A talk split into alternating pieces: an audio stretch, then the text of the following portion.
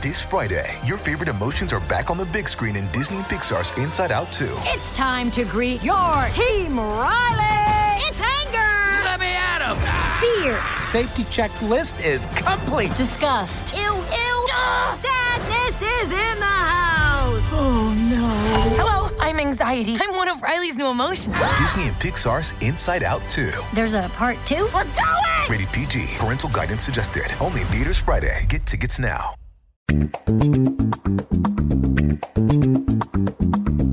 This is the Book Riot Podcast, a weekly news and talk show about what's new, cool, and worth talking about in the world of books and reading. This is episode 202, recording on Thursday, March 23rd. I'm Jeff O'Neill. I'm here with Rebecca Schinsky, and we're coming to you from BookRiot.com. Hello. Hi. Uh, it's episode 202. Can I tell you a, a, a not really funny college story about the number 202?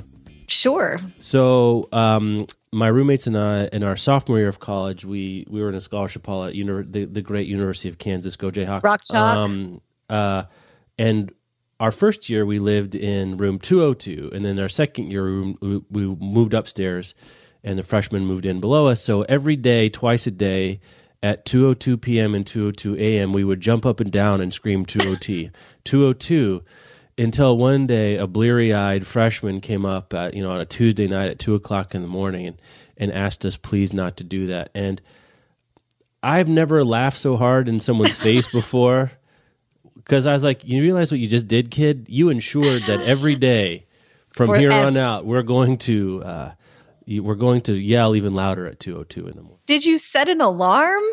Or were you like up until 202 every night? We were up. We were up. We were up. It's col- It was college, man. Sophomore year of college, you're up. You're up till crazy hours. Oh, Jeff. Hmm. This is like a this is kind of a mean story. Like it's funny, but it doesn't quite fit into my Jeff gestalt. No, no, it's not a mean. It's not an. It's a night. It's not a nice story. I'm not. Not a nice story. So It's all right. Uh, I mean, Mike picture Turley. Mike Turley. though. I'm so sorry. In hindsight, I'm sorry to to have done that to you. Oh, you remember his name though. I do. Nice. I do remember his name. I don't have a uh, a jumping up and down torturing the people. Did you live in dorms? story. Did you live in a dorm all four years? I lived in a dorm the first year, and then the second year I had an on-campus apartment, and then after Ah. that I had an apartment just off campus. Were Um, freshmen required to live on dorms freshman year? Yes, you were required to live on campus. Um, it, unless you were a commuter student, Loyola has a lot of commuter students, um, or did when I was there many years ago. Mm-hmm. Because Chicago Um, was big. Yes, uh, but if you were going to be, if you were not commuting, you were required to live on campus the first two years, and so they had lots of sort of apartmenty style things for sophomores, but freshmen were all in dorms. So my dorm was a 19 story square um, right on Lake Michigan, and we were lucky to be on the east facing side. So I got, I had a beautiful view, um, but the uh, ventilation system was not great, and the people below us, someone on the 12th floor uh, was playing. This was the year that Bleed American came out, and they were playing track five from Bleed American over my and over and over and over. And I was like deep into a Jimmy Eat World phase, so I recognized the song, but we were like, my roommate and I were like, what is going on? And so we went down to the 12th floor. It alternated like one floor was boys, one floor was girls. So we went down to the 12th floor and we left a note on their door, like on the floor's door of like someone on here, someone on 12 is playing Jimmy Eat World track five over and over. And we need to know why, what's going on. Please call us. That is too funny. And they did. And it was a really sad story. So then I felt like a jerk for being like, stop having your moment. but it was like 24 hours of that song. It's been 15 years. And when I drive around in the spring, like you do. You do your spring day thing where you put all the windows down and you Yep. listen to 311. Mhm. Um, I do Bleed American and track five still. I'm just like, oh, the kid's name was Jacob. I can't remember his last name, but like poor Jacob was mourning a friend. And I was like, Oh. why can't you turn your music off? I know. Boy, we were I'm both sorry. terrible as undergraduates. We We are the worst. I mean, not much has changed. Not much has changed. Uh, let's do a sponsor and get into the week's news. Let's, let's do this thing. Yeah, let's actually do this show, we do. Yeah. Um, our first sponsor this week is Third Love. They are back going into spring and summer. You want to be thinking about uh, wearing a bra that is comfortable, that looks great under all of your clothing. We're talking about, you know, tank tops and t shirts and sundresses and all that fun business.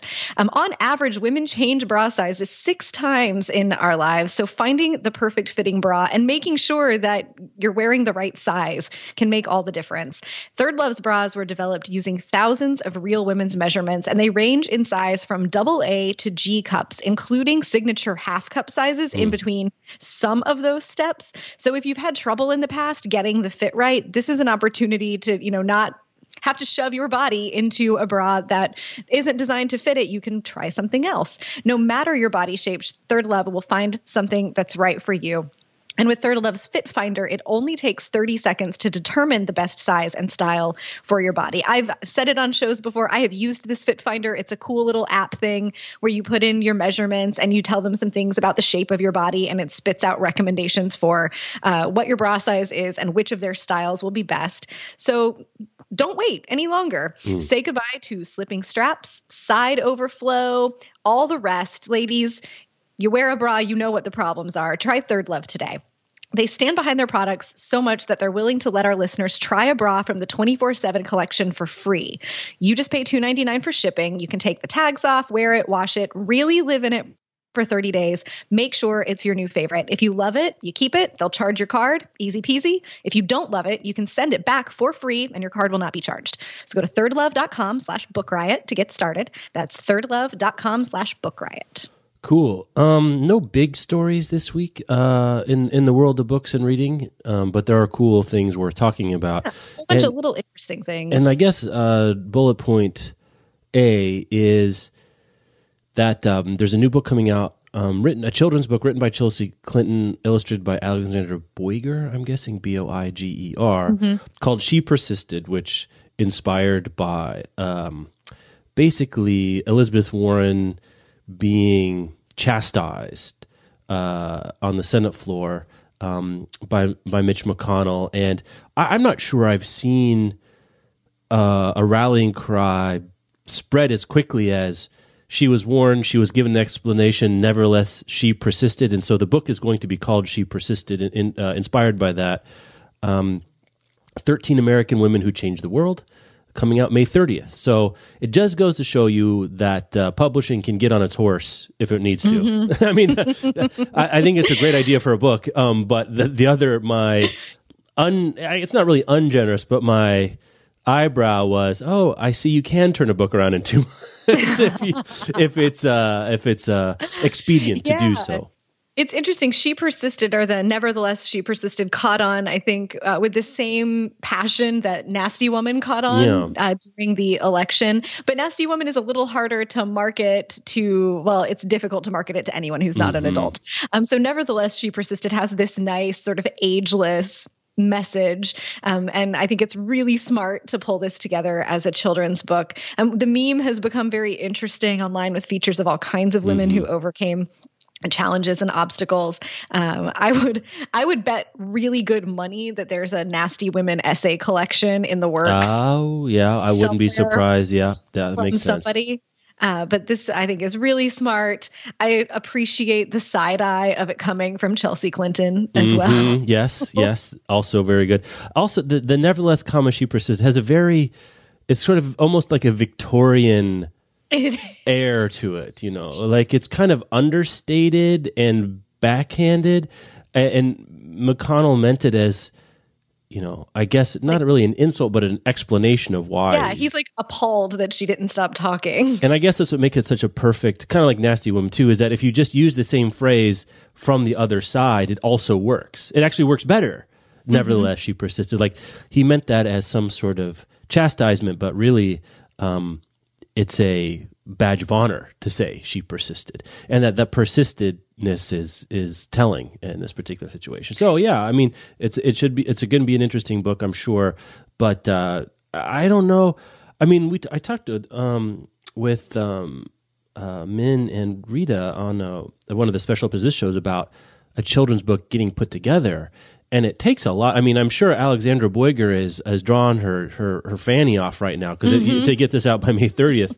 Um, now, maybe it's a little bit easier because they're not full stories, or I mean, may, I'm guessing each one of them is a little tableau or something. So maybe it's you can kind of cut a few corners. I don't really know, but for whatever reason, it's getting rushed to market, and, and it makes sense. It makes sense to get this while people are still talking about it. It's coming a And little bit in after. another like three months, there will be another catchphrase we can yeah, I mean, about. if anything, we've gotten is a um, uh, cavalcade of usable resistance memes um, to to to wield as as we can. So that's coming out May thirtieth. Um, it doesn't say it's a children's picture book, but it doesn't have you know. Sometimes there's a sub age range, um, but it's not a board book, I should say. So you know, probably. K through K through two, you know, pre K through two, second grade is what I'm guessing. Yeah. now with with a reader of that age, I'm now finally I'm finally tuned to like those um, subtle shades of reading level uh, of different of kids that are beginning to know how to read, and it really makes a difference if it's in a kid's reading level, uh, how interested or what you need to do with them or not. So you can look for that. Check out. Does it say who? It, I'm, you know what? I didn't see what the imprint is. yeah, it doesn't. Yeah, it doesn't say. This, this is a story in the New York Times. Let's let me go to the Google machine. Oh, I got it. I've got it here. Okay. Uh, I found on Amazon Philomel books, which I think is a HarperCollins Kids imprint. I'm not sure. Philomel books. Um, so there's that.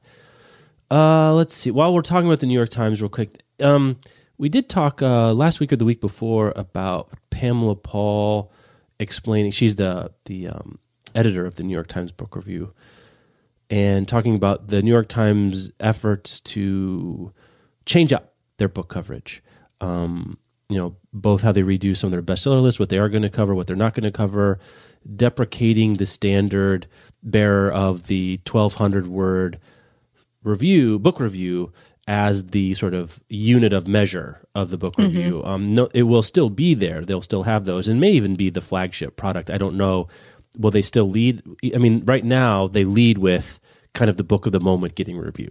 So, well, the last week I just saw there was a long, it was a Margaret it was a Margaret Atwood essay about The Handmaid's Tale now, which was a really nice piece. So that's even a little bit different right away, where it's not a book review. But anyway, the, one of the things they're trying is called Matchbook, and it's a literary advice column, but not really. Um, it's more a personal recommendation column. You know, you write It's, in uh, and you It's tell them stuff. selling. Yeah, it's it's you know it's not it's not unlike Get Booked or one of the other Mm-hmm. shows um, that our colleagues and friends uh, Jen and Amanda do. Um, you know, tell us about your reading habits, old favorites, new books that exceeded your expectations, and those that fell short. The weekly column will connect readers with book suggestions based on their questions, their taste, their literary needs, and desires. Each column will offer offer personalized suggestions to one reader. I guess. I, I, I, I can I be uncharitable for ninety? Well, I'm, I'm not going to ask permission. No- Please, please. it's, I'm so happy when you're uncharitable. Um, Well, I mean. I, I just like when the New York Times like, yeah, we're going to revamp our literary cover to things people have been doing for several years now. You know, like I don't know. There's something. maybe I was just- I- maybe they should think about doing some lists of books. You know, maybe um, maybe uh, you know, I don't know, something like You that. You know what? You know what people really like? They like roundups of coffee mugs with bookish puns Yeah. on them. Maybe the New York Times should do that too. You know what? I will be vindicated. We shall be vindicated. if we do see a feature in the New York Times book review, it's like bookish coffee mugs, and there's like 15 of them. I'm going to like buy one and put it up and be like, all right, I see you, New York Times. I see what you're doing. Yeah, I was just looking at the calendar this morning, thinking about how we need to get ready for the moms, dads, and grads Yes. write-in recommendation show. Uh, so, by the way, if Oh, yeah. you are going to be buying books for Mother's Day, Father's Day, a graduate uh, this summer, or you just want some recommendations for yourself, that show usually comes out in May, but it's not too soon to send us your questions. Not too soon. Podcast Um, at bookriot.com. go ahead and do that. But yeah, I was thinking, man, I wonder if the New York Times has just been listening to some of those. Like, not like we invented custom book recommendations. no, no, no. no. Either, but it's just it continues the drumbeat of like just doing things five years too late. Yeah. I- I- I- all letters from all stripes of passionate readers are welcome. It's going to be written by someone, I- a name I don't know. Her name is Nicole Lamy, um, who's, I guess, written about books before. She Um, served as the book editor of the Boston Globe and previously an editor of the Harvard Review. Transition magazines and the Boston Book Review. Um, interesting.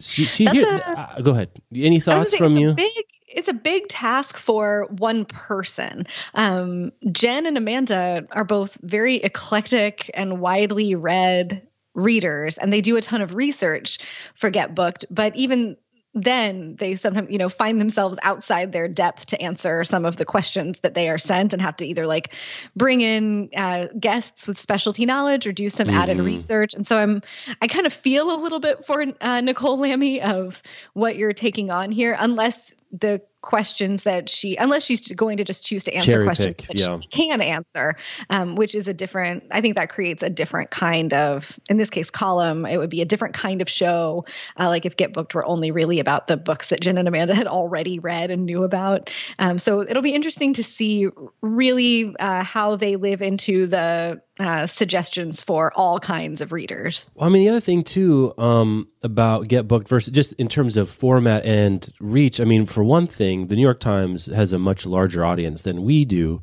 Um, might not always be the case, I hope, but, um, but so the chances of you actually getting your recommendation request answered by the New York Times is pretty small, especially since she's going to be doing one per week. So even say saying that she does fifty a year, you know, takes off for Christmas or Thanksgiving or what have you that's 50 people getting there. So really the really the idea is that other people that are not that person will be interested in the recommendations, which might be the case, but it's I don't know. As a written in written form, I the thing I like better about a podcast about this is you get to hear the discussion, and then I, I just wonder about the idea of if it's about you know some if it's um uh Shonda from Albuquerque, uh, and am I going to read that? I don't know. Like that's you need it to be that way um, for people When- to do that. So that I'm curious about that particular idea. I'll be interested to see. Like, first off, I really feel sorry for what Nicole's inbox is going to look like when authors and publicists Yes. decide that they need to get her to recommend their books. I do not envy what that moment will be like, uh, or probably already is like uh, now that this is getting publicized. But it's interesting to think about how big, as you were saying, like how Yeah. big the New York Times readership is, what potential effect this column might have on a book's sales. Like if it goes well and people do really care about Yes. reading these recommendations, there could be, you know, the equivalent of like a, a you know a Colbert or an Oprah bounce Mm-hmm. um, from having gotten in there. So I hope that they're going to pay attention to those things. Like if I were running this, I'd be like, okay, here's the book she's recommending tomorrow. Let's look at its Amazon rank now, and then let's look at its Amazon rank 24 hours later. Mm. yeah, really interesting. I mean, the advantage, and I do also think it's kind of a disadvantage that New York Times Book Review have. Disadvantage, but it's a it's one of those things where success hides problems because the book review that appears in the Sunday New York Times appears in the Sunday New York Times every week, and they have certain number of pages. Some they they they can put things in there without them really needing to perform, if that makes sense. Not that performance is necessarily the end all be all, as we know. Sometimes you want things that um, that aren't necessarily widely read because they're interesting to a subgroup, or you know, some people will discover them on their own. But like, if this is say the back page feature of the New York Times Book Review, it will automatically get a certain amount of readership, even if it hasn't itself earned it. Does that make sense? Like, it's kind of a weird Yeah. problem. Well, it does. And also, I think just thinking about how a piece performs or not is something that's relatively new Yes. for a for a legacy publication like the New York Times. Up until the internet was really a thriving thing, they made their content, they sent newspapers out, they kind of had no idea mm-hmm. which sections people were reading and liking and which ones they were throwing away without looking at. And now that there Yes. are online stats and so much news consumption happens that way, they have to look at what people do care about and what they appear to not care about by mm-hmm. virtue of not giving their clicks to it. So it I think you know sort of behind the curve in that way as well, but it's interesting to think about like you know just sort of the baseline knock on effect mm-hmm. of you get x number of readers on this just because it's the New York right Times. yeah exactly um, and you can ride that for a long time and they have Yeah. ridden it for a long time and to be perfectly frank that they did ride it for a long time allowed people like us to, to spring up right because Oh, yeah. because you know they had a monopoly is the wrong word but they had the catbird seat when it came to book coverage and as the incumbent leader and champion they had very little it's classic sort of innovator's dilemma situation where you have this big platform and so you're not incentivized to change or innovate because the platform is so big and um, has so much ballast and so much inertia, both good and for ill. Inertial going forward, but also inertia is very difficult to change. That you know, one thing that we say is like you know, is there's there are other ways to talk about, and, and we didn't do this. Like book bloggers did this first, and you and I were Right. book bloggers, and we sort of said, hey, what if we did you know sort of a a publication that was more like what book bloggers are doing? Because I think book blogging itself rose up in response to the uniformity and hegemony and sort of homogeny uh, you know homogeny and, uniformity kind of mean the same thing but homogeny has sort of a boring quality to it. Like it was all the same. Like whether you read the washington post book world or the dallas morning news or what the boston book review that nicole Lamy wrote for it was all book reviews. Maybe you'd get an, an essay every now and again or maybe a longer profile. But the the, bou- the boundaries of what a book book coverage looked like were were very narrow. Um, and it was narrow because they were basically hitching their ride to the big ship of the New York Times, and so they could just sort of keep things as is. And it's interesting to see the New York Times respond to that. I wonder what the motivate are they seeing differences in their numbers? Are they seeing difference in advertising? Like, why are they now motivated? What what has changed? Um, over there in, in Pamela Or- Paul's mind or the editorial or what's different now than it was one, two, four, five years ago? It's interesting. Yeah, and to I've wondered sort of when did they first realize that something has changed and how long did it take to decide on what the new shape was going to Mm-hmm. be? Like, I imagine that you don't change editorial tacks at a place like the New York Times very quickly. It's not the most agile environment, I would guess. Um, and it is, you're absolutely right that the fact that the New York Times was doing what it was doing when blogging and the internet emerged did give us space to do hmm. what we have done. Because prior to that they only had to cater the book review to the kind of reader that the New York Times already had.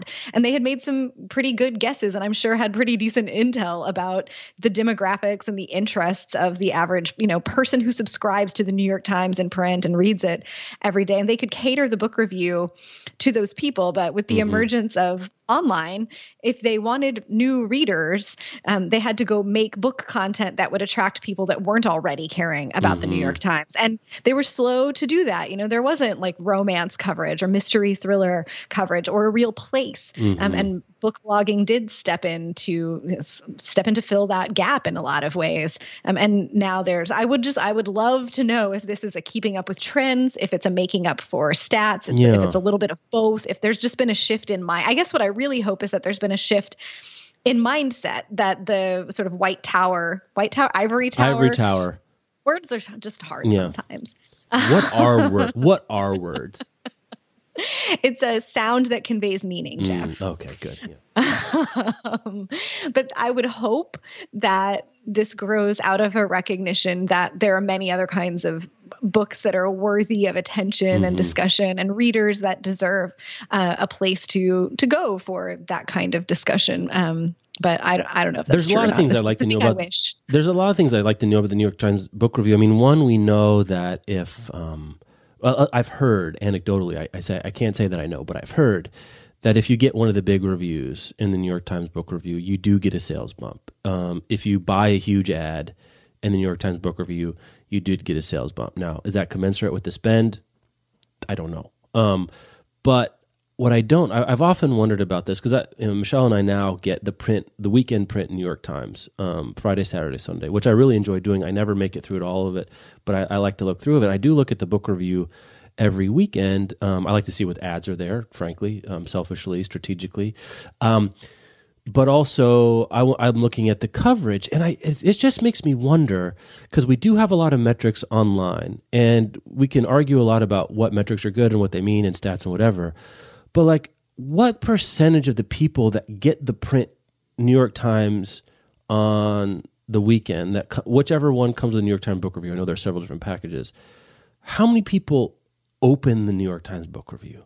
Do you have I mean hmm. like I, I looked at the the, circu- the print circulation statistics recently, and I, I cannot remember what the what the print subscription is. But let's say it's two million people in the U.S. get the New York Times book review. I think that's high, but I'm not sure.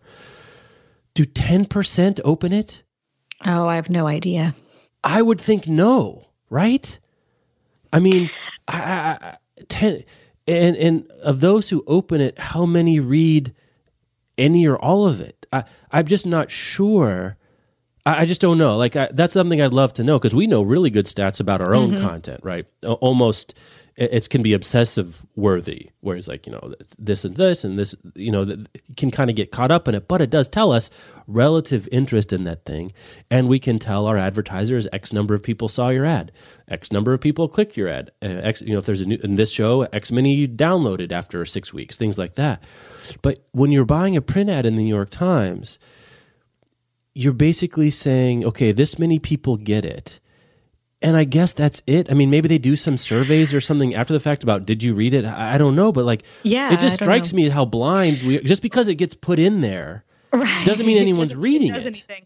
Yeah, and well, and we we know countless because we've heard countless stories about uh, ads being placed in publications yeah. like the New York Times, not because of any detectable return on investment, mm-hmm. but because like the author really wanted it or the agent really wanted it. And so the a- agent pushed the publisher and the publisher had to do that thing to keep the author happy. Like often uh, where ads appear, especially in publications that are perceived as being very important, mm-hmm. um, has more to do with author service than necessarily yeah, with right. getting right. the most bang for your advertising buck. Mm-hmm. Um, and we've gone way afield. well, no, it isn't. I mean, the thing that I mean, it is because it's not about Matchbook; it's about book coverage writ large, right? It's about right, the publishing right. industry writ large, and because there's no, I mean, we didn't know that Book Riot would work the way that it has. Um, there's no, there was no guarantee this would work. There's no guarantee that like lit hub would be a thing, or Bustle Books, or BuzzFeed Books, like a lot of things that that came after us. Um, you know, Goodreads itself, which came before us, like all these things that sprung up in and around the cracks in this. Well, I, I, guess there's more crack than sidewalk when it came to book coverage. I think that's one thing mm-hmm. we found out. But there was no guarantee any of that would work. It, it, it, might well have been that the New York Times was right. You know what? The kind of book coverage that works is people want a thousand word reviews of books.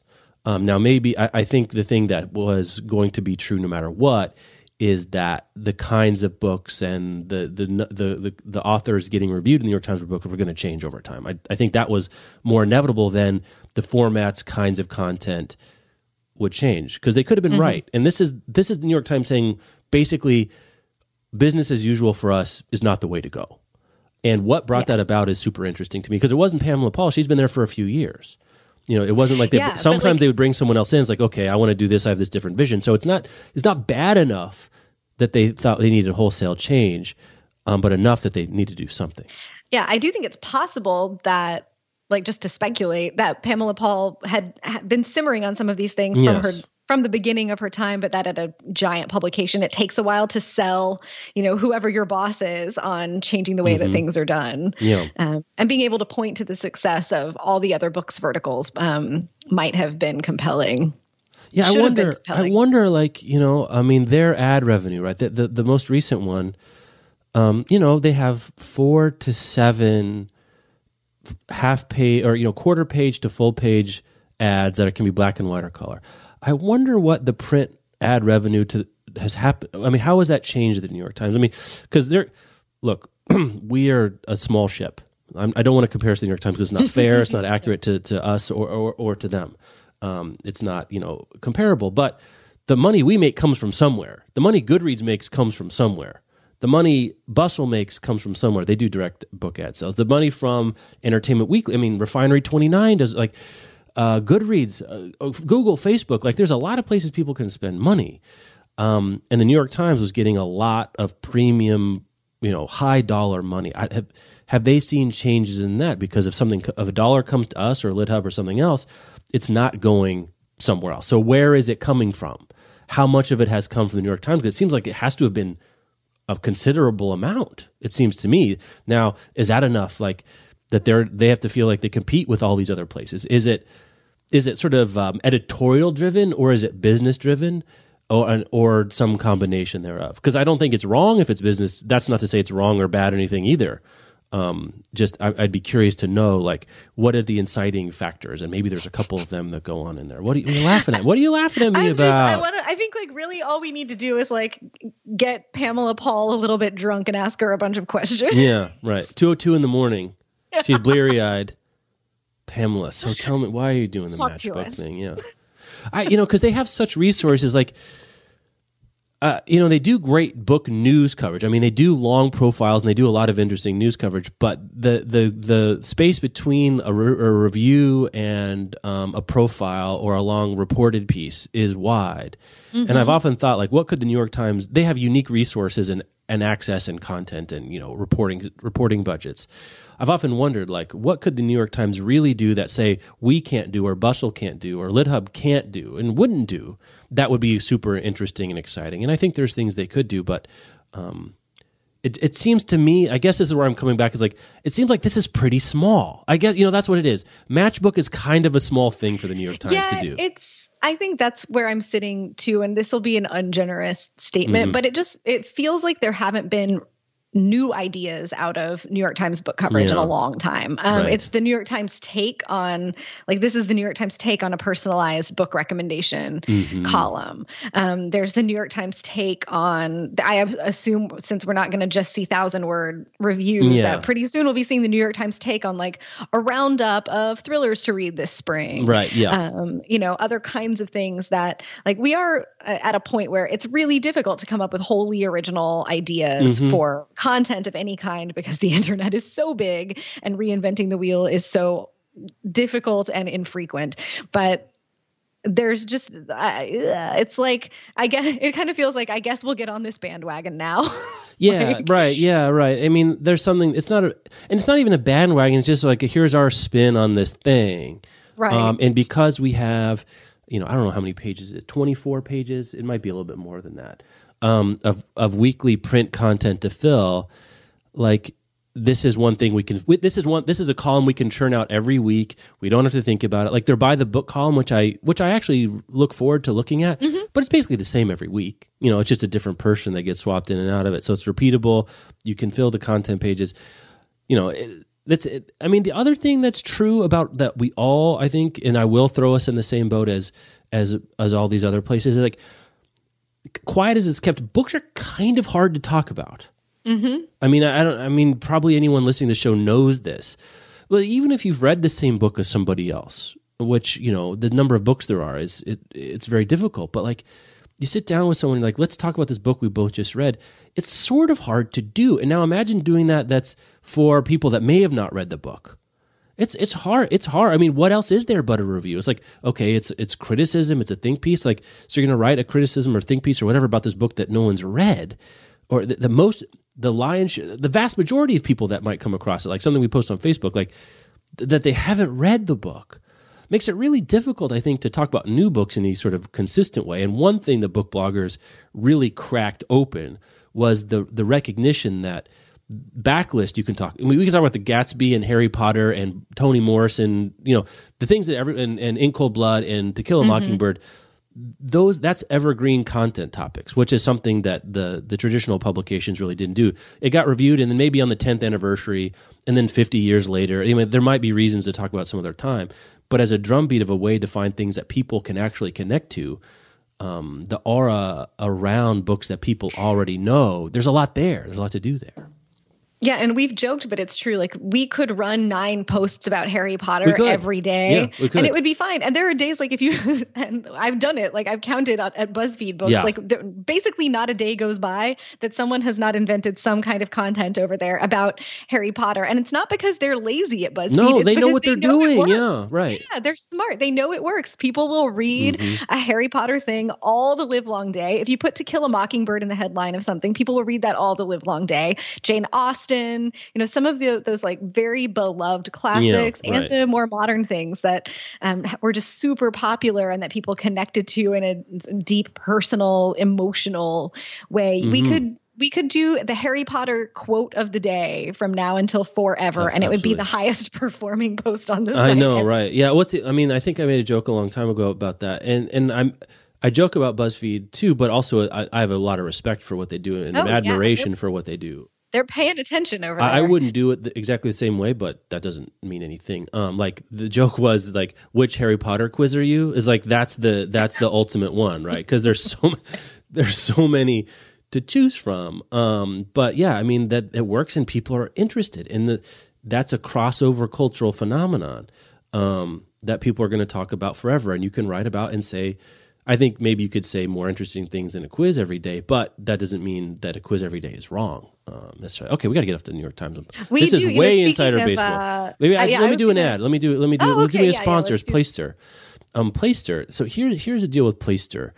It's the world's first all-in-one entertainment service. It takes care of everything that you might want from an entertainment entertainment service: ebooks, audiobooks, m- music, movies, TV shows, and games, and gives you unlimited access to millions of titles and sounds and games and songs for one flat monthly fee. That's right. Playster lets you enjoy unlimited audiobooks and ebooks with no restrictions and no credit system. The service is accessible through all the web browsers, you know, Safari, Chrome. You know, if you have Internet Explorer, I I don't know if you're still, I don't know if you're, if you're using like uh, Internet Explorer three, they'll probably work. But you know, any modern uh, browser, which is a cool feature. You know, if your computer you don't have it in front of you, you can share an account. Um, someone else that uh, you know use it at work or school or something like that. They have apps on all you know android and ios apps virtually any device you can use and an offline mode which lets you save all of your favorites for on the go reading or listening when there's no internet access around. Um, so here's the deal. You can get a special 90 day trial using our offer code book riot 90 all one word no spaces in there. Um, and you can that's good. Try you got to sign up by april 3rd if you want to try that 90 day free trial. And why not? Try it out see what's on there. I was looking at some of the titles the other day there's stuff you've heard of stuff you're going to want to listen to stuff you're going to want to try to read. Um, so go check it out.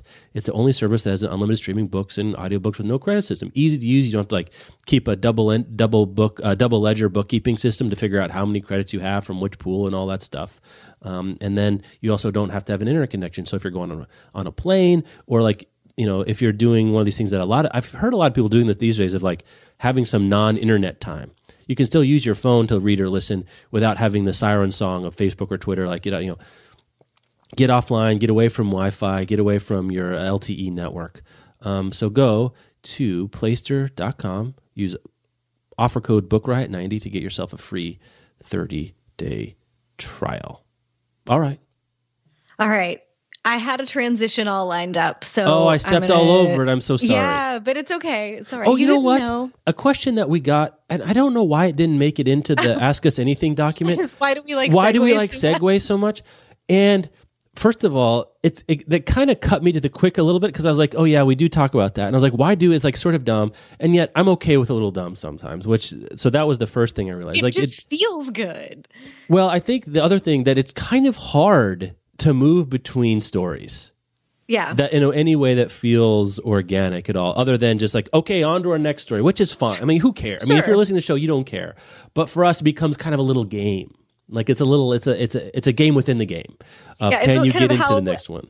Elegantly, can you transition to Yeah. the next story, or with how much humor, or so? Yeah, it's a nice little game. It feels nice to find a nice, Yes. like it feels nice to find a way to link the stories together, especially when we have a potpourri kind of week. Yeah, like this one. Except that we spent I it's a potpourri with one giant orange in it. Is what we just did with this show. Like, yeah. I had a I had no idea that this was going to happen, but then when you said it was like cross cultural media or something, Mm. I was like, oh, perfect. So in probably the weirdest story of the week, and maybe one of the weirder stories of the year This is very so far. strange. The Black Eyed Peas are writing an original graphic novel for Marvel. Uh, it's called Masters of the Sun: The Zombie Chronicles. It's about an alien god attacking Los Angeles and turning the residents into zombies. This turn of events sees hip hop fan Zulu X and his crew take on an ancient order and attempt to settle an old score. that's very strange. It's very, It's very, so very strange. Alien god zombies from outer space. I just, if you had given me a hundred guesses about a musician or a band that was going to write a graphic novel, I would never in a million years have gotten to the Black Eyed Peas writing. It's kind of like uh, there was someone has a mad a Mad Lib slot machine that's like really book feels that way. project plus content plus story plus uh, random celebrity and or celebrity group, and you just pull, It's- you just spin the wheel, and like this is one of the weirder ones you can get. It is. It was like, you know, I could have, I wouldn't have been surprised if they had been like, Missy Elliott's going to do a super weird comic book, like Right, with, right. um, you know, with first second, and it's going to be like in the outer space world of Saga, but with hip hop. Like, Yeah, would- yeah, right. I'd be like, oh, cool. yeah, it's like uh, this is Tom Brady's diary about uh, dog treats. You know, like this, whatever. uh, okay, sure, why not? I guess someone will be. Do you think the Black Eyed Peas are actually doing anything for this? Like, I I don't know about the time value of money for giant multi-platinum selling, um, you know, am. superstar groups, but it. I can't imagine that this would sell well enough for it to be worth their actual time, unless it's a passion project or something. no idea. The this is a piece from Entertainment Weekly, Yeah. and there's a will.i.am quote where he says, "We've been working on this original story for years and partnering with Marvel to bring the book to life." So now, like, we thought we had questions for Pamela Paul. I have so many questions. Like, did they just all get stoned on the tour bus one night, and someone was like, "You guys"? I think you got a lot of time on the road. if- you got a lot of time on the road. You- alien you know, god you've been eat, you, you've been eating rotisserie um, uh, s- uh, truck stop hot dogs. I think you have bad ideas. I think you have bad ideas. yeah and and you just run your bad idea long enough to convince yourself it's great and then Well, maybe this calls- was the best of the bad ideas. I don't. Maybe it'll be a lot of fun. Like it has a really striking cover. Like it could be a lot of fun. It's just so It random. It's like so, crazy. it is so weird the cover is great Yeah. um it looks like lebron james wearing like disco laser Yeah, and his eyes are doing the Care Bear stare. I mean, it's it's so strange. the theater of radio folks yeah, uh, theater, uh, radio is theater of the mind. Um, so anyway, for the, all so- of those interested in zombies, the Black Eyed Peas, and graphic novels, boy, did your number on the Venn diagram machine come up this week. such such a just a weird weird story Very i strange. Why, why don't you tell don't me even- about something that's not weird but is awesome, and someone who is eight and awesome? This is the best. Um, a little girl named Nia Maya Reese, who is from Alabama, wrote a book about how her little brother is annoying, and it is now an Amazon bestseller. It's called How to Deal with and Care for Your Annoying Little Brother. It's on Amazon's bestseller list for parenting. Uh, this started as an assignment in um, in her first grade classroom. Her teacher's name was Beth Hankins, and um, Nia Maya shared that she was a great big sister to an annoying little brother. Uh, this piece is from CBS News. They asked her, "Well, aren't most five year old brothers annoying?" And she said, "Well, he's a little downright annoying." it's, so good. Uh, her mother thought her daughter should continue the project over the summer, so she told her work on your spelling, work on the way that it's worded, and that will be your summer project. So that's what she did over uh, summer of 2016. And she made this book um, that has universal lessons on patience, kindness, and love. You need to teach him sometimes, Nia Maya said. Uh, the best lesson, she also said, is the notion to disguise learning as fun, something that she's managed to share with her entire school. And from this project, she has also learned to follow her own dreams. So I think it goes without saying that she's the hero of the week this week. Um, and if you've got kids or just a sense of humor and you would like to support this, you can go check out how to deal with and care for your annoying little brother on Amazon. I am this is I am delighted. It is delight. It's delightful. It's delightful. I don't know what to say except it's delightful. No, it's just delightful. This is one of the this is a great great story. I I think we were talking about this in the book riot Slack, but like we've seen um, not not too not a small number of stories about kids doing awesome bookish things, and it's not really Yeah. surprising.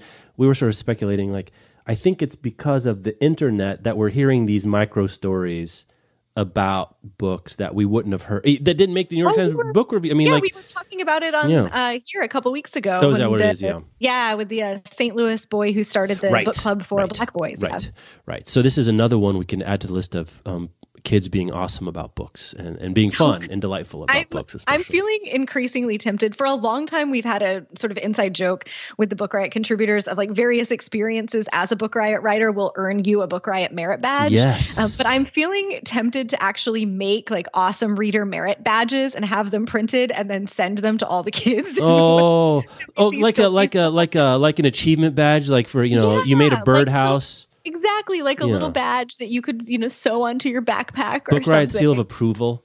yeah, I, it would be so great. I, Uh, an iron on of approval is what is kind of what we're looking at here. it would be a lot of fun but she would definitely get one um, do yourself a favor Yes. and click the CBS News link in the show notes so that you can read the interview and watch a little video with her. It's a delight. Um, next one. This is an interesting one for us too. Um, ben Blatt has a new book out that I actually have a review copy. I'm, I'm going to read. It's called Nab- Uh, Nabokov's favorite word is mauve. What the numbers reveal about the classics bestsellers in their own writing, and he's doing basically you know uh, stat uh, fun with stats and words in books. Um, this one, this is a piece in LitHub. He's done a couple of these sort of um, uh, nuggets of uh, wisdom and statistics that he's found around various things. This one's about adverbs, and what he did, and this is nice because it's it's he's got some discussion of his findings. We get a chart. It's all very pleasing. Very pleasing about this. so he's looking at median adverb usage per ten thousand words um, in three groups of books. Um, one is award winners. Um, second is bestsellers, and then third is fan fiction. And his hypothesis basically was do and the premise is that fan fiction is not as um, accomplished as award-winning books, I, which I think is fair to say. I don't think it's, I don't think it's unfair to say that if you're writing fan fiction um, and, and you didn't want to, and then that's different than someone who won a Pulitzer Prize. I, I'm just, I think that that's fair. I think that's fair. Or if if it is, this is the premise. Maybe it's not fair, but this is our working premise. And so, and if adverbs really are bad, you know, if you find an adverb, kill it. That's what um, Twain said. There's a, there's a lot of prejudice against adverbs out there in literary writing circles. That's beyond the scope really of, of this. But so his hypothesis was, if that's really the case, then a word winner should use fewer adverbs per ten thousand or per unit of words, and he just happened to use ten thousand than fan fiction. And it turns out that that's right. Um, the median adverb usage per, per 10,000 words for fan fiction was 154 uh, adverbs. Um, per, let's see, for award winners, it was 114 adverbs. Um, the bestseller ca- category averaged 115. So bestsellers and award winners are about the same. So maybe you could throw in sort of all published, not all non self published books might come out to be right around 114 or 115. It's very possible. Um, and then, like, let's see, I'm, I'm, I didn't do the stats on my head, but you know, 35% more adverbs in fan fiction, which is interesting. Um, he says one. Ha- well, the results of the results of this chapter are one half common sense and one half mind blowing. I think mind blowing is strong, uh, but I mean, I think it's a little bit surprising. It'll make your dopamine fire a yeah, little. yeah. And so the question is: is the is a is a um, a lower usage rate of adverbs? Does it really make for better writing, or do we call better writing? Things that use fewer adverbs does that make sense like which is the Mm-hmm. Yeah. which is the egg and which is the chicken in this particular case Well, and there's, you know, there's no uh, correlation is not causation. Yes. So there's no saying like if you write a book that doesn't have as No, many adverbs, no. it's going to be a better book. It's possible that the better writers or the writers that we perceive as better, like you were saying, Mm-hmm. are the ones who use fewer adverbs. Uh, our girl Tomo comes through here as only 76 adverbs per 10,000 which is Yeah, you know she's crazy as the Lit Hub headline says, Toni Morrison is more Hemingway than Hemingway himself. uh, Hemingway had 80 adverbs Hmm. per 10,000 words, and I I do appreciate this note because Toni Morrison, like she's so well recognized, Nobel Prize winner. It doesn't really get any bigger than that. But her place, it's, I'm quoting now here, her place at the height of concise writing is not often cited in English classrooms, and that's true. Mm-hmm. That is possibly because definitely the definitely true. scope of it is so big. The scope of her work is so big, and the work itself is so powerful that um, where it's easy to look at Hemingway and be like, look, this guy writes short sentences, or often because Hemingway and Fitzgerald were writing in about the same time period, they get paired together, at, at least Mm-hmm. in my experience in classrooms of like Fitzgerald does this flowery, descriptive thing, and Hemingway is straight and to the point, and the sentences all have three words each. Yeah. Um, and, and Toni Morrison uh, is spoken about in an entirely different way. But I think a, a part of the reason that those books are so powerful and pack such a punch is that they are so concise. And it's interesting to see that play out here in, in this particular stat. Yeah, I'm going to read. Oh, I'm going to read this book and then we're just going to text each yeah, other. I'm looking forward to this. You, you, you may or may not hear more um, uh, uh, anecdotes from Ben Blatt's book. Um, Nabokov's favorite word is mauve. I think of it. I thought about this before Toni Morrison that that the scope of the content and the storytelling and the characters and the ambiance, like all of that, is so amazing that the craft stuff sometimes gets forgotten. Um, It's kind of like how Michael Jordan was so awesome offensively that some people forget he was an All NBA defender. You know, just sort of like, oh yeah. Yeah. that's also right. He was also maybe the best defender in the league at the same time because he's like dunking from the free throw line and sticking out his tongue and stuff.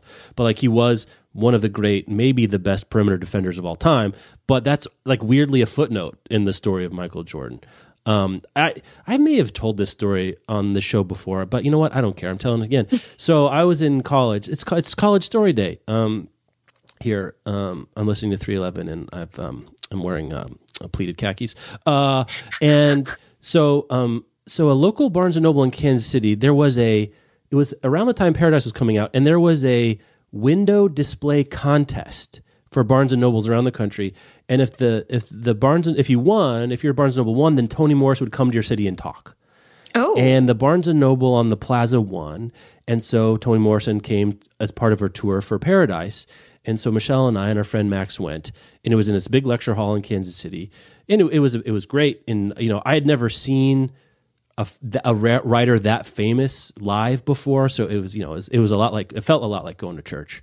Um, little did I know that that's kind of a Tomo special, um, but anyway and she blew me away because you know i was 18 19 20 and i like to read but i didn't know anything really about the craft of writing. And i don't know how it come up but she said you know i, I rewrite every sentence in my novels probably 15 times and that as you can tell that i've remembered it uh, blew me away that that blew me away that every sentence 15 times um, and that has stuck in my mind as like how much both Morrison, especially, but all you know, writers pay attention to craft in a way that we don't. You know, that I, you and I really don't. Um, boy, I hope we get to see those someday. Like, since you mentioned Paradise, that that opening line is they shoot the white girl first, yes, and oh, like what were the first fourteen versions of that? they shot the white girl firstly. No adverb. No, that's not it. That's not it. Get moving on. But anyway, so um, this has been Toni Morrison Corner.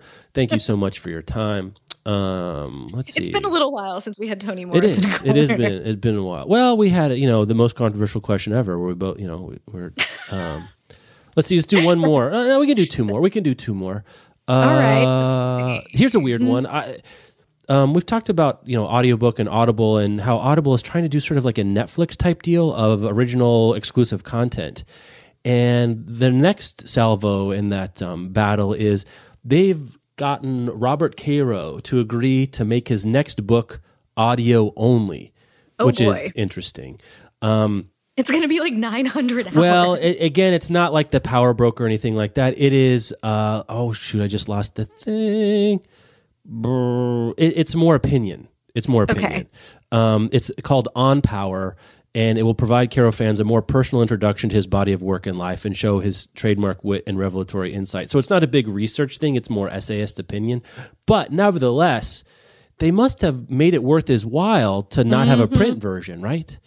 Um, very interesting. So it, I, I'm fascinated by this idea. Fascinated Me by this idea. too. It's there's the most headroom in audiobooks. Like as we've talked about, I think the the most recent Pew numbers showed it was something like 16% of all readers had used an audiobook in the last year. It's there's still, you know, Yes. the most growth potential available. So I can see the appeal here, but I don't you would have to make me a really sweet deal to be like, yes, Mm-hmm. we'll put your book out in the format that the fewest readers buy. Yeah, it's also though. I mean, it's also It's an interesting gamble. It's only a few hours long because it's an adaptation of, of some talks that he's given and some new narrative, um, which for a print book is a weird. That's a weird length, right? You're looking at Yeah. not even a novella, really. I don't think it that. I mean, maybe a novella, which is kind of odd. So it might be something where digitally or, or it's maybe audio is the best venue for this. I don't know. we- but it's we've weird. got those. Like, remember when the last lecture was a big thing? Like, Yeah, yeah, yeah. Well, we should all be feminist. Is like that right, we sells should- uh, well. like yeah. the books that are based off of TED talks that are about ninety Yeah. small pages long. the clothing That- of books by Jhumpa Lahiri. But you know, you buy Right, one of those, it that's feels weird. It feels like where's the rest of it? I don't know. I that's not a that's not a for like in Kindle. It feels good, like on my e-reader phone. But like as a print object, I feel like I'm playing with dolls' books. I don't know. I don't. That's that's me. I don't like that. Well, you were a taller than normal sized human. Oh, are you saying? Oh, oh, I, okay. I'm, I'm differently heighted. Is that the problem? Okay, I got you. I hear what you're saying. All right, fine.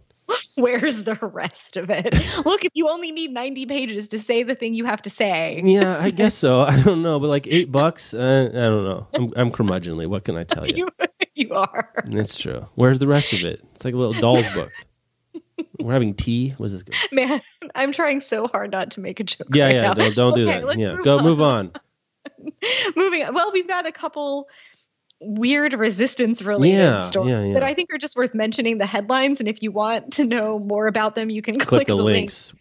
Um, but the New York Times had a piece out this week that got widely circulated that the folks over on the alt right have decided that they're really into Jane Austen.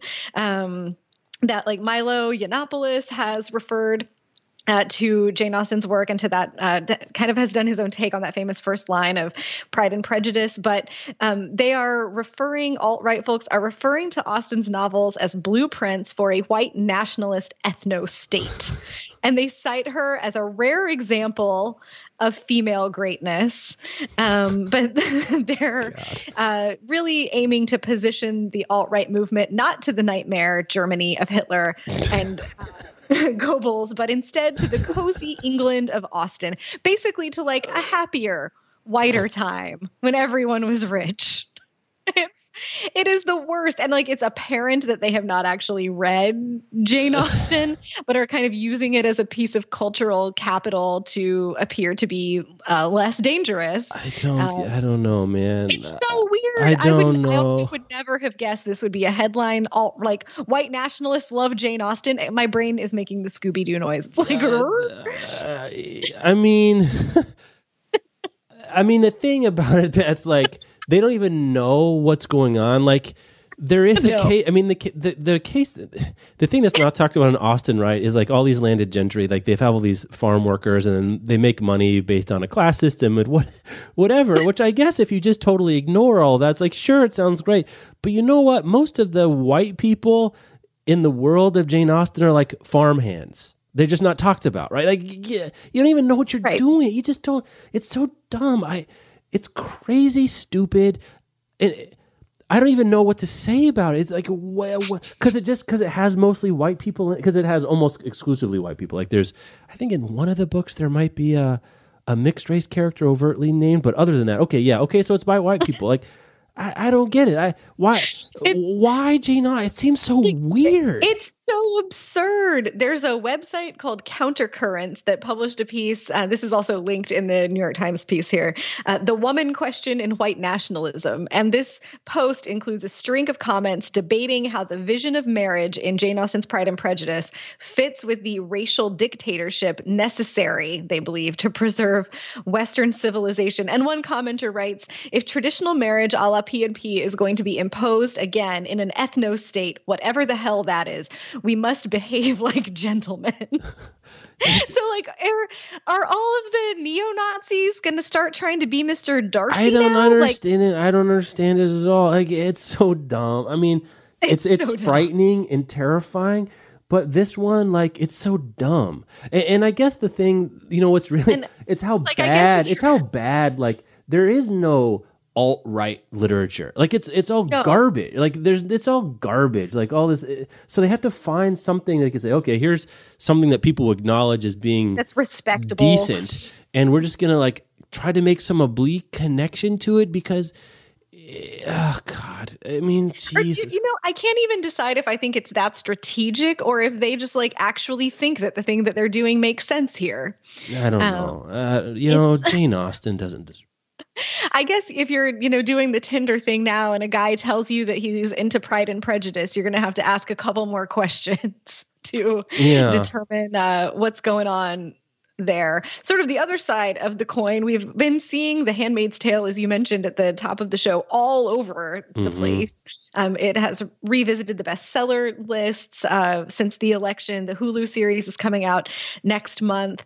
Oh, and someone did tweet to us after we were talking about Hulu last week to let us know you can subscribe to it for one month and then cancel Yeah. it. So that might be all you need in order to watch The Handmaid's Tale. Uh, but in it was it in Texas this week, women dressed up in handmaids costumes from the cover of the book. Um, it's a red cape with a white bonnet situation, and went to the Texas Senate to protest um, a new anti-abortion law um, that you know ties back into the ideas of the handmaid's tale which is a society in which women's bodies are literally literally in this story owned by men and women who break sexual purity laws are forced to become indentured breeders called handmaids. And so these women are making a point um, about the possible future uh, if these laws are instated. But it is a, an interesting time to be alive to see literature pop up um, in response to politics so frequently. Um, I think. And for me, that's one of the reasons to continue talking about these things on the show is like, I would have guessed that we were going to get references to 1984. And, you know, like we talk about Fahrenheit 451 when people talk about um, book bans, but we are in a place where people are dressing up as book characters as an act of literary like as an act of political protest but with literary references i am fascinated um, and also wonder what else we'll see. Um, the Handmaid's Tale is certainly like widely read and famous enough to be a touchstone that a lot of people can recognize. But what else are we going to, or what else are we going to see here? Um, anyway, there's a deep Vox story about the whole thing and the actual bill in Texas. Um, but handmaids, we're going to see handmaids out at protests now. I guess is a Man, thing. and speaking of, too, did you see there was a full trailer? The first real full trailer for The Handmaid's Tale was out today. yes. Oh my god! I don't know. There aren't enough battens to to do what we need to do My to get rid ready. still hurts. Oh my god! It it looks amazing. It looks amazing, but holy Moses, is it going to be a? Uh, It's like a watch it through your fingers. like oh boy, it is. It is gonna. It looks. It's beautifully shot. Um, it looks beautiful and terrifying. terrifying. I am very, very Oh. frightened of that. One of my dear friends just read it for the first time, and he told me about a month ago when he was starting the book. And I was like, oh my gosh, I can't wait until you're done. And I got these periodic texts that were like, oh my God, Rebecca, oh my God, The Handmaid's Tale. Oh my God, is this book really 30 years old? hmm How did Margaret Atwood know? This is so scary. And I was like, mm-hmm. Yeah, it, I mean, a lo- people have been buying The Handmaid's Tale. Like I was in Powell's the other day, and you can't find a used copy. I was looking because it's Oh, been yeah. up the bestseller list, but like. People are buying 84, uh, 1984 and Brave New World, like they're turning, but the one people should be reading is The Handmaid's Tale. Having Yeah, read all of them, like that's the one. That they the all one. have something to say, but if you're going to pick one, that's the one. And it's it is everywhere. Um, when we were traveling for work a couple of weeks ago i was in bookstores in uh, kansas city's airport lax and uh, philly. And the handmaid's tale was in like prominent features in the hudson news in lax and in philadelphia like just you know right there with the hudson news recommends titles like that's that are almost always just Yeah. new releases and and current bestsellers and then there's the handmaid's tale. Like you know something's up. Something is going on when the airport bookstore is like y'all need to read this book. Well, and the trailers and, and with the story you talked about with people dressing up, the, the other thing it has going for it is a striking visual image, like a recognizable, the red and the white, um, that really 1984, neither 1984 nor Brave New World, just to cite the other two, you Right.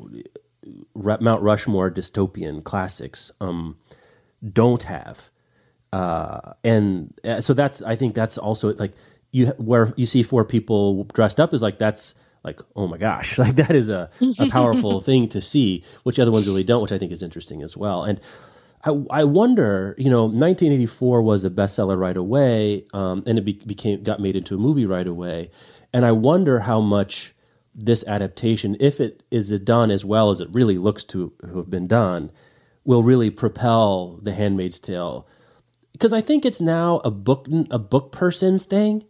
It's not really a pop culture thing, where Mm-hmm. I think it's kind 1984 is. yeah, i think it's kind of in between because enough people have to read the handmaid's tale in school but it's not as common, I would guess, on Yeah. syllabi as well, but I think the thing about 1984. 1984 is even people who haven't read it sort of know what it oh, is. Oh, right, right, right. Yeah, you don't need to have read the book like you know, double, double, double speak and Double Newspeak Speak and, and Big Brother and Thought Crime Yeah. and Endless Two War and Hate. we've Yeah. always been at war with East Asia. Like even if you haven't read the book, you maybe have seen that. Even if you know where it's from. Where The Handmaid's Tale, it doesn't quite have that penetration. Which not to say it's it certainly could. Oh, I think it's gonna. I think there's a real chance that um, it's a it's a little too. I mean, this is now getting picky. It's a little too bad. It's on Hulu, right? That like you and I don't. I mean, just to use Right. like we don't. We have to go out of our way. Whereas if it's, It's on Netflix or HBO or one of the ones that people AMC, have, yeah. yeah. I mean, Cagey moved by Hulu. Good, good on them because I think it's people that are in the know are going to get it. But were people who would watch, say, you know, get, are going to watch some a series on Netflix because they're looking for something to watch. There, there might be too much friction for them to go pick up Hulu, even if it becomes the reviews are great and blah blah blah. Like weirdly, it's a lot of friction to go sign up for a new service. You know, if you, if you've got a couple and you got to spend twelve extra bucks, and so anyway, that, that that's good for Hulu, but I, I in in my desire to have it disseminated as widely as possible. Um, I'm not sure that Hulu's the optimal Yeah. choice for that, but you know, at least You it got made. they They also like- they also bankrolled it. Maybe no one else wanted it, so yeah. high fiving themselves in the Hulu boardrooms right so. I mean, not to not to not to congratulate people for making hay about dystopia actually happening, but I guess uh, I guess at least you, you take what you can get, huh? Yeah. All right, that's our show. Thank you so much to Playster. Um, go check out Playster, iOS, Android. Use offer code BookRiot90, one word. Uh, go to thirdlove.com slash BookRiot to get your. Oh, what's what do you get? I don't. I can't remember You what get you a get. free 30 day trial with a bra from their 24 7 collection. Yeah, which it's are like almost like you've done a few of these spots for. Yeah, well, and I I own a couple of these Yeah. bras. I can tell you, like they're the super comfortable, made with memory foam. Like you can wear them all day long. It's Mm. Yeah, great. thirdlove.com slash book riot to get uh, a free 30 day trial. Um, no, no risks. Take the tags off, wear it, wash it, you know, and send it back if you don't like it. But it sounds like you're going to keep that sucker. That's what it sounds like to me. That's how they get you. First bra is free, kid. Talk to you next week.